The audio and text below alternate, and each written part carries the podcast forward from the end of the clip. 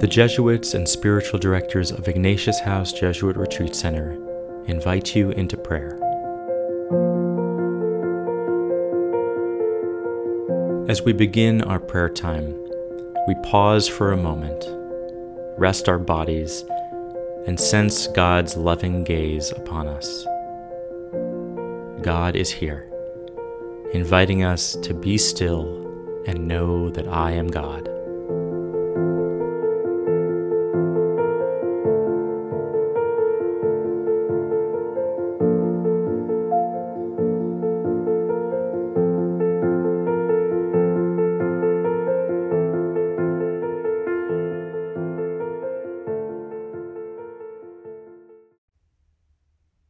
Today we pray for the grace to transform resentment and violence into peace and blessing.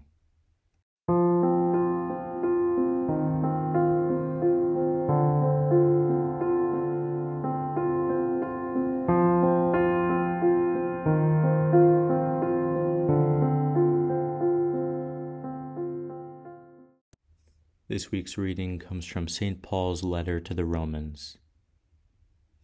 Let love be sincere. Hate what is evil. Hold on to what is good. Love one another with mutual affection. Anticipate one another in showing honor. Do not grow slack in zeal. Be fervent in spirit. Serve the Lord. Rejoice in hope. Endure in affliction. Persevere in prayer contribute to the needs of the holy ones, exercising hospitality. Bless those who persecute you. Bless and do not curse them. Rejoice with those who rejoice.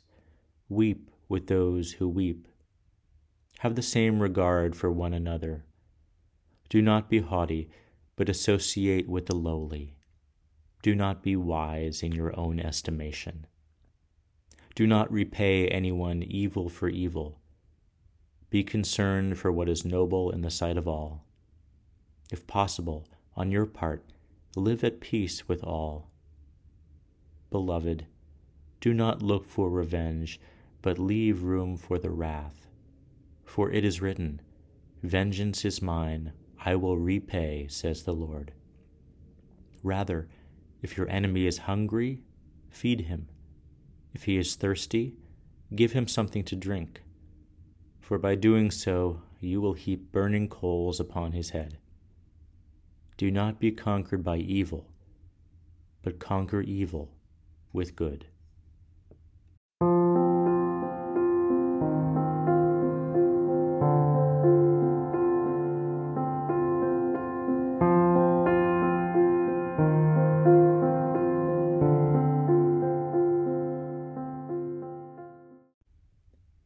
This week's contemporary voice is by Dom Helder Camara.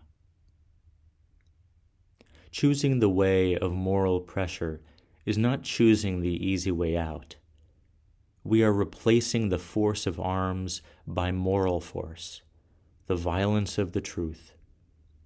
We must believe that love can strengthen the courage and the numbers of these Abrahamic minorities, those who hear the call of God and act on it who want justice, but who refuse to answer violence with violence.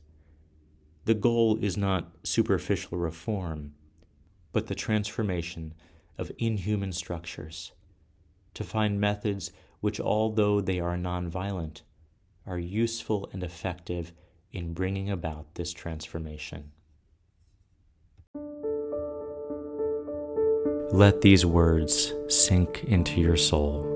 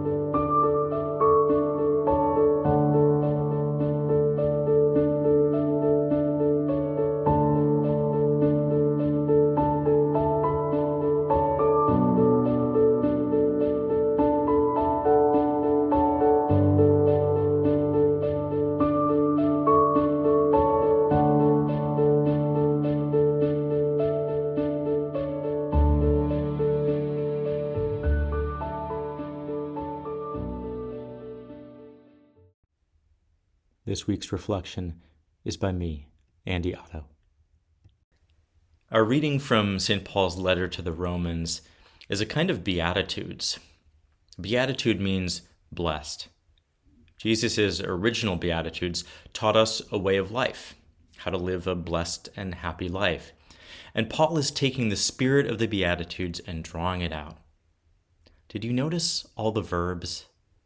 Love, anticipate, be fervent, rejoice, endure, persevere, contribute, bless, weep. It is a call to action, to ways we can fulfill the greatest commandment of loving God and neighbor. One way to learn this is to, as Paul writes, associate with the lowly. Do not be wise in your own estimation.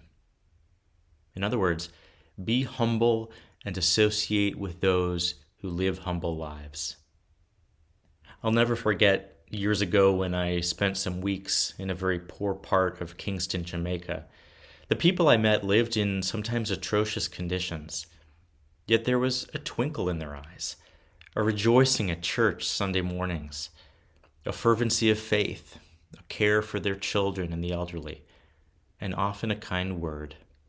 Bless, they would say to you. They were living out those verbs Paul mentioned, and they were grateful for what they had. Despite their poverty, they seemed to have joyful spirits. Those who go to places like this may come with their own self righteous wisdom, but they come away humbled. I certainly was. The truth is, we all have limited worldviews. That should humble us. And the only way to expand it is to listen to one another's unique lived experiences. We know how much our world needs humility. Each of us could do with a bit more humility. A lack of it often drives us to resentment and hubris, and at its worst, violence. But Paul states clearly the Christian way of life don't fight evil with evil. Dom Helder Camara says just as much, calling for nonviolence. I once taught a high school moral theology class and asked students if they thought peace and nonviolence was possible. Most of them said no. Most of them felt that some violence was necessary to keep peace.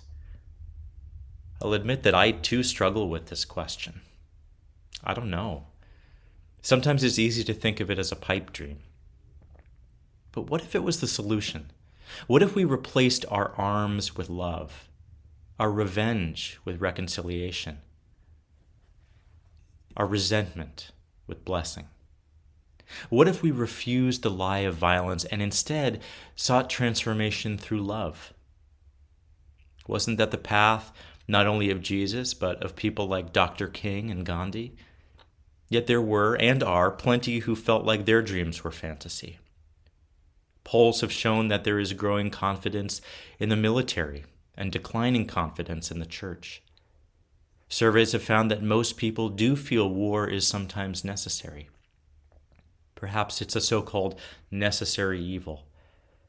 Perhaps it's an unfortunate reality to this world. But Jesus and Paul are not speaking of this world. They're speaking of a reality where God reigns. It's a kingdom that we do see glimpses of and that we help build when we practice nonviolence. But it's a kingdom that is also not yet. But we shouldn't stop building it. Religion is often a justification for violence, but shouldn't it be a justification for peace? Paul has an interesting line in this passage. He says, Do not look for revenge, but leave room for the wrath of God.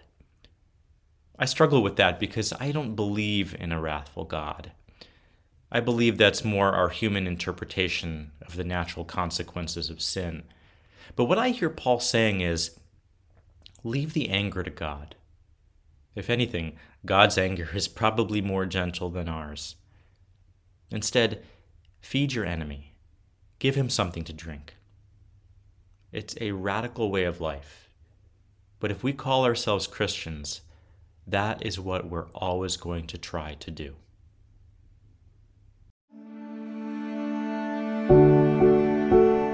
Speak to God in these final moments about whatever is stirring in your heart.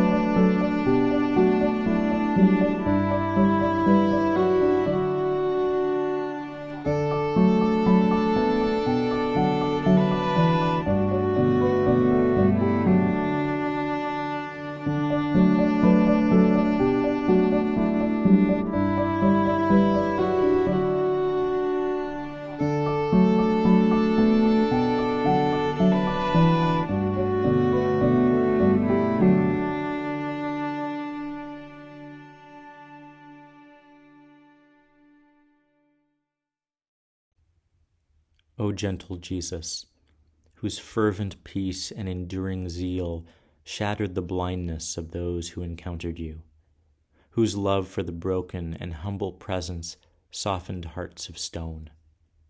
Thank you. Allow us to accompany the humble so we may be humbled. Allow us to weep with the sorrowful so we may find joy.